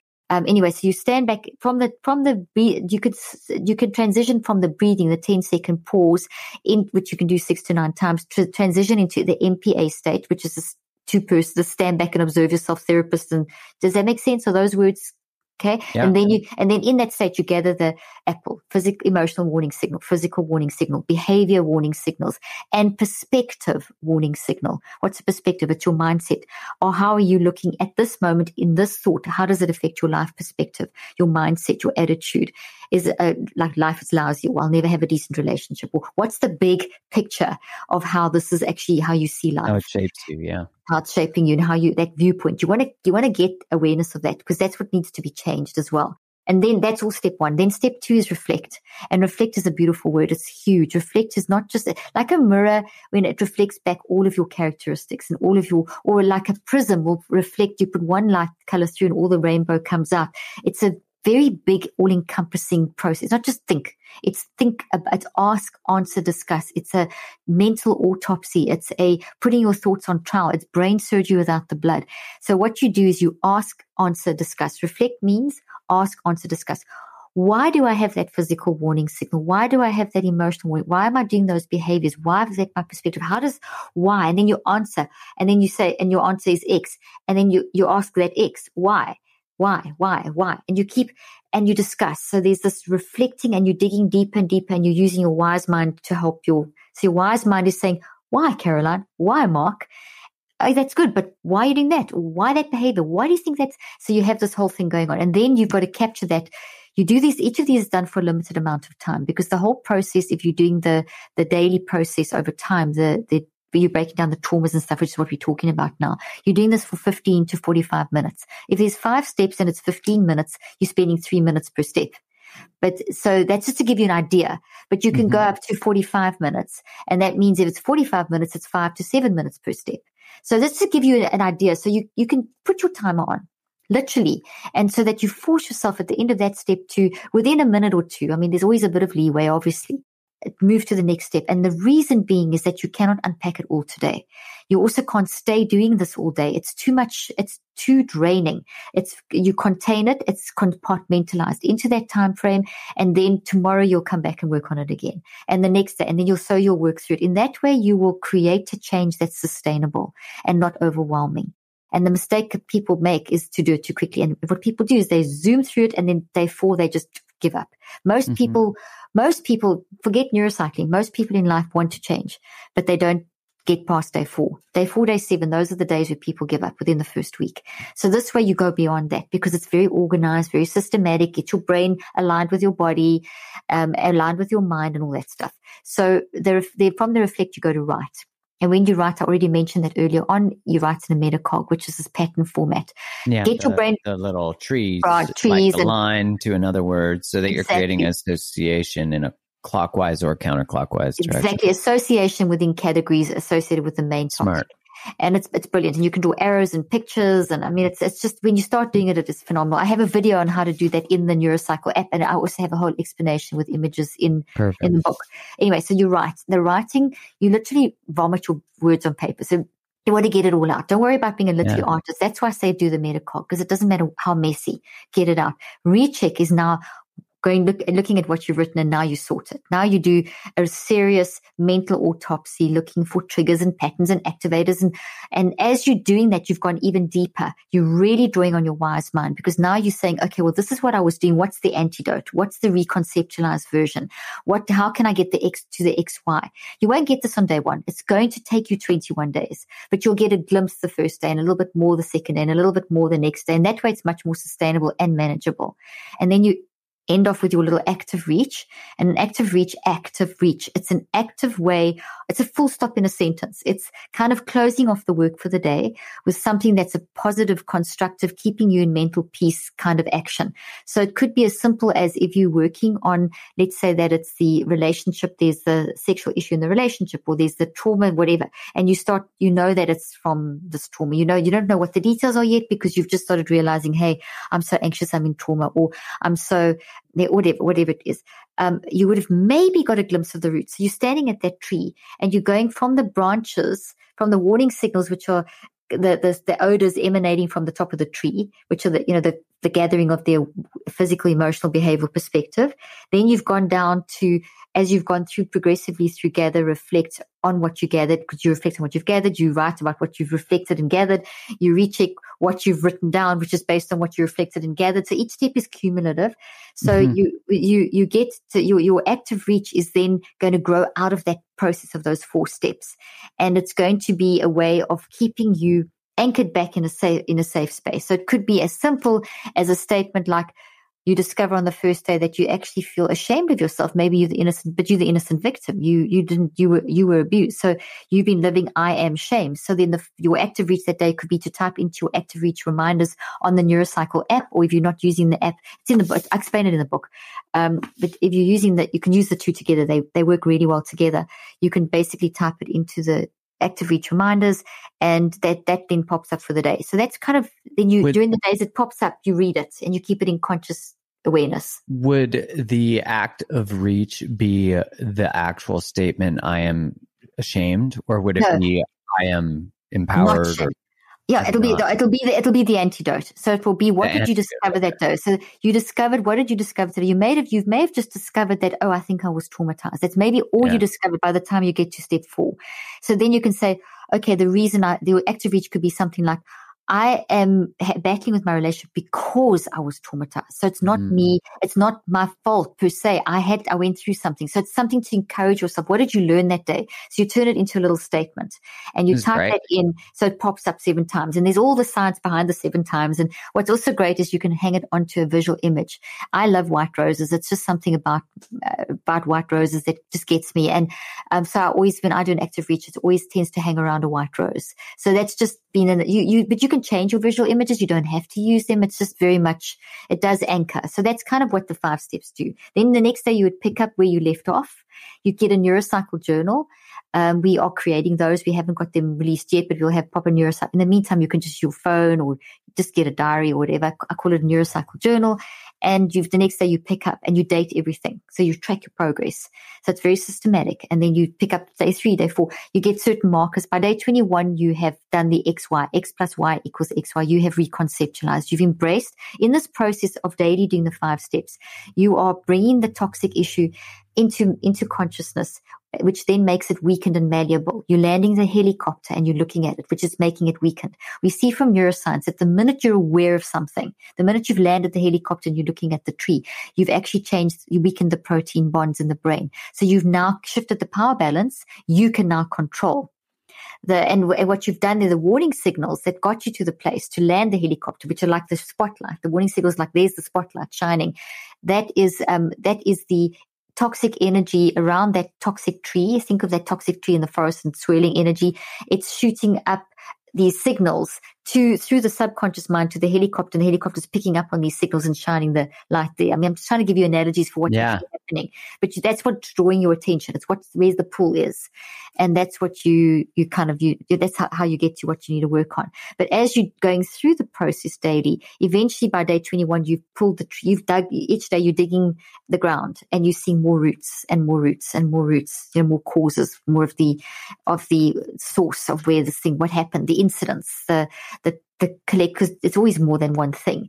Um, and so you go through and then eventually by day 21, you've upended that tree and energy is never lost in the brain or body. It's transferred. So now this tree, because it's upended, it's going to shrivel. So now in its place, I plant another seed, which is a new tree that's growing. So at the same time as Which is the reconceptualizing. Exactly. So they reconceptualize mm. and the reconceptualized seeds start growing. You can you can start planting the tree next to that old tree very soon, and the root systems will start intertwining. That's kind of what's happening. So you you that's what the active reach is doing. It's planting the new tree.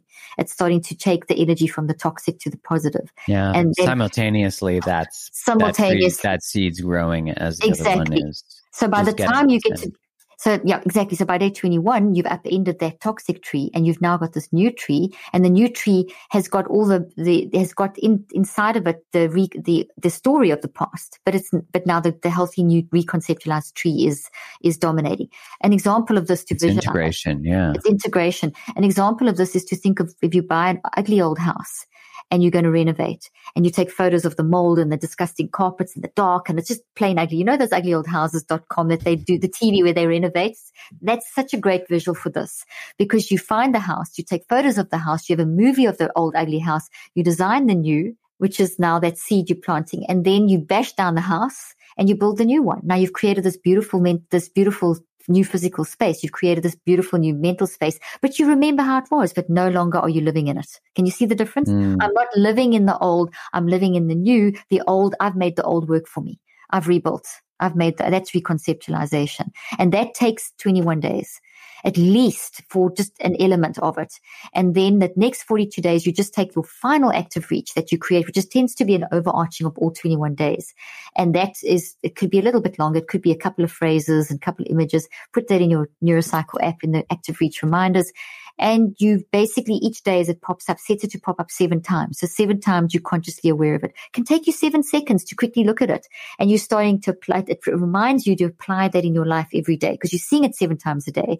You'll apply it automatically, start applying. And every time you do that, you're giving that new little tree that's this big after 21 days. Every day you're making it grow, grow. By the end mm-hmm. of 42 days, it's now got enough energy to move into your conscious mind. So when you're in that situation, like that sexual trauma in a relationship, suddenly now you're actually able to talk about it with your partner and it's now no longer that dominating the sexual intimacy or whatever that is. I mean, just that came to my head because we talked about that in the podcast with you the other day. Um, but that it's it's a great it's a great example because that now has been reconceptualized into something that's now positive and constructive. So you know why you were. So no longer are you whatever about sexual intimacy. You're now, that was the reason why. Now I know this. Now I can move forward and I can learn how to be more relaxed or whatever the case may be. Um, or it could be in that argument that you have with your partner that every time you've argued, there's the toxic tree, you've reconceptualized, you practice it now for behavior change as it's triggered, as that part, your partner and you get in that situation, the toxic tree doesn't come up anymore. The reconceptualized tree comes up, which remembers, oh, I used to do this, but now I'm doing this. And you do it. So your behavior changes. If you don't do the extra 42 days, you know you've done the work, but you don't know how to apply it. You won't apply and it won't be sustainable. That's, that's the difference between the two. So there's brain building, there's toxic trauma, and the last one is super quick, the same five steps for the in the moment stuff, which I've already actually explained. If you have a, suddenly have an argument and you've got to get yourself back together, you can do it in five seconds before you, five minutes, one minute. You can run through all five steps, 10 seconds per step, and you can get through it in 50 seconds. Where wow. you, where someone maybe you, you read a, t- a toxic comment on social media, you suddenly feel imposter syndrome. So immediately gather awareness. I feel imposter syndrome. I feel like I'm a fraud. Uh, this is making me feel anxious. Um, uh, is it my perspective? Is it worthwhile going on? My behaviors, I don't even want to do any more work whatever it is. And then why? Oh, okay, well, because of this, this, and this, and you ask, and then maybe you, you, just, if you can't write it down, you visualize it, just like a movie, just visualize that what you've just experienced in the gather and reflect. And then, because visualization writes in your brain, if you've got time, write it down, even if it's two words, helps. And then step four, recheck, you would quickly then say, okay, how can I see this differently? How can I see this from another angle? What would, that kind of stuff, trigger, whatever. And then your active reach is do it. Okay, I'm not going to let this affect me. I do not have imposter syndrome. I have value to add or whatever. And that could be your little statement that you take into the next moment. So your active reach then becomes how I'm going to function in the next moment. It's the mm. systematic, uh, it's these five steps systematically marked. They just, they, this neurocycling is how we get the mind under control, seriously. And you can apply it anytime, anywhere. And the more of the little ones you do, the more the big ones become easier to manage and the more efficient you become at the acute, which is what I said in the beginning, is that from doing this for so many years and researching it and practicing it, I have trained myself. I've trained my kids. I've trained my patients. Whoever listens to what I'm, whoever will listen to me as you train it, you become so much more efficient. The reason I was able to get under control in that acute trauma. And I've been through a lot in my, I mean, there's, there's a lot of stuff, like everyone. I've faced my fair share of acute. My husband used to be an alcoholic. My eldest daughter nearly died of bulimia. I mean, I can tell you, my son is my son is is um, is gay, and when he came out, there was we were kicked out of environments that I used to work in, and I mean, there's wow. so and he was suicidal at one stage with uh, not being able to be himself, and you know, so it's like it's it's the if it if it wasn't for managing my mind, there's no ways that I could still be standing. Some days, like I was telling my one daughter this morning, I feel like those old toys. I don't know what they call them. It's like those things that are weighted at the bottom, and if you push them over, they bounce up. Oh yeah, yeah, yeah. That's what that's what mind management neurocycling has taught me to do. It's taught me to. I could get. I'm going to get knocked over. I, I know, but I know how to get up. I bounce back, and it's that's given me a sense of inner peace and happiness. People often ask me, "What is happiness?" This is happiness. It's this the knowledge that okay, I'm going to feel that, but I know how to get back up. I know how to get back up. That's changed my life and it's changed my patients' lives. My one daughter the other day texted me. She was going through something with a, with a, with a, boyfriend and, and she texted me, I just did two neurocycles to, you know, just to, to help get through a little incident, you know. So there's a, just an example. So I love well, it. I've spoken so much. Sorry. no, it's beautiful. And I think for people listening, you know, it's the recognition that we must be committed to the level that is going through simple steps, but to learn the steps so that they become second nature. They become natural. They become just our way of being. I mean, everything you've said teaches us that skill of separating ourselves from how we feel, being able to become the observer of self, the non judgmental observer, the ability to take our past and turn it into wisdom and expansion. And I mean, gosh, I'm, I want to get the book now so that I can get deep into all that stuff and look up the research. And I'm really excited about it. So, uh, for people listening, th- first off, thank you for all the time you've given today to be able to share all of this because it's been such a gift. Um, where do people find more of you and, and the app and the book and all the things? Thank you, Mark. Thank you for your fantastic questions. You pull it out of me. Um, they can find me at my at, at, my Instagram handles, Dr. Caroline Leaf. So it's easy, and all my, I'm on all the social media platforms, obviously. But from Instagram, as you know, you can find everything. The book is you can go to cleaningupyourmentalmess.com and get it wherever books are sold, or you can go to drleaf.com get all the information about that there. The Neurocycle app is just called Neurocycle. It's on the App Store, Google Play. So yeah, Dr. Awesome. Caroline Leaf, and you put that in, you'll find it all. Cleaning up your mental mess is the book ever books are sold. Perfect. Well, thank you so much for your time and for sharing all of your, is it for 40 years of experience? Yeah, 38 years. So that's close to 40. So I can say 40. I can round it off to 40. I like that. I like that. Uh, well, incredible. Thank you so much for your time today. And everyone, go check out Dr. Caroline Leaf's new book. Thanks so much for tuning in to today's episode. If this episode resonated with you, one of the best ways to support the show is to go subscribe to the podcast so you don't miss any more. Leave a five star review on Apple Podcasts or wherever you listen to it, or share the episode with your community on Instagram or whatever social place you like to hang out. This helps get it into more people's ears, and I'm so grateful for your support always. Thanks again for tuning in. Much love.